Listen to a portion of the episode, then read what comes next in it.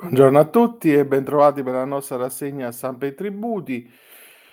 Oggi la ehm, notizia principale, secondo me, è quella del ehm, rinvio al 15 marzo dei bilanci dei comuni. I governi e i sindaci sono però divisi sui meccanismi. Ehm, primo articolo di Gianni Trovati su Sole 24 ore Netti Plus Locale ed Edilizia che ci dice che la lotta tra eh, la riforma che prova a fermare il calendario dei conti locali e la spinta dei sindaci che chiedono i tradizionali tempi supplementari continua e quindi l'ennesima puntata è andata in onda eh, ieri in conferenza Stato Città. Chi ha vinto, difficile dirlo, lo si caprà eh, con il testo del decreto di proroga. Primo punto a favore degli amministratori locali, il rinvio ipotizzato due settimane fa, il 29 febbraio, dopo un lungo tiro e molla, si estende e arriva al 15 marzo, ma sarà per tutti. Qui le interpretazioni divergono. La sottosegretaria all'economia eh, Sandra Savino, eh, che ha la delega per la finanza locale, al termine della conferenza spiega che le scadenze per l'approvazione dei bilanci preventivi rimane fissata al 31 dicembre. Questa novità, a cui ho personalmente lavorato, è un passo fondamentale verso una maggiore trasparenza e responsabilità. Nell'ottica rilanciata da via 20 settembre, il rinvio si inserisce in questo contesto e sarà esattamente legato alle motivazioni espresse nei decreti ministeriali, puntualizza Savino. Gli enti locali non interessati da tali motivazioni dovranno rispettare il cronoprogramma garantendo l'approvazione del bilancio entro il 31 dicembre di ogni anno.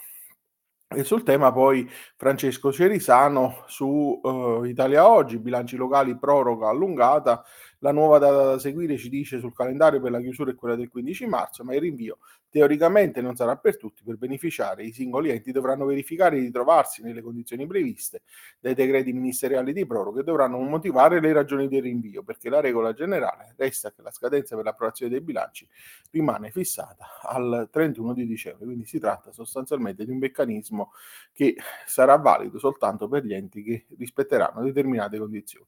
Parliamo di processo tributario ok dal Parlamento alla riforma. La Commissione Giustizia e Finanze di Camera e Senato hanno dato parere favorevole con osservazioni al DLGS contenzioso, atteso per il 28 dicembre il passaggio in Consiglio dei Ministri e quindi eh, una fase fondamentale e propedeutica all'arrivo del provvedimento di modifica del decreto legislativo, l'articolo di Ivan Cimarussi su NT Plus Fisco i relatori per la Camera, gli onorevoli Laurea eh, Cavandoli della Lega, Commissione Finanze, e Daniela Dondi, Fratelli d'Italia, Commissione Giustizia, per il Senato Sergio Rastrelli, Fratelli d'Italia, Commissione Giustizia e Giorgio Salviti, Civici d'Italia, Commissione Finanza, hanno espresso solo osservazioni, di conseguenza il testo su cui per, persistono forti perplessità dei professionisti passa l'esame.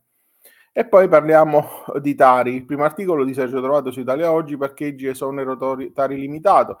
Per la Corte di Cassazione occorre esaminare le clausole della concessione dal Comune. Il concessionario del servizio di parcheggio pubblico è soggetto al pagamento della Tari, solo se oltre alla gestione del servizio l'amministrazione comunale gli ha affidato anche la detenzione e la custodia delle aree destinate al parcheggio. E quanto chiarisce la Cassazione con l'ordinanza 32.215 del 21 novembre 2023, per la Suprema Corte occorre esaminare le clausole della concessione per stabilire se oltre alla gestione del servizio era stata affidata alla società contribuente anche la detenzione e custodia di tutta o di parte delle aree destinate a parcheggio.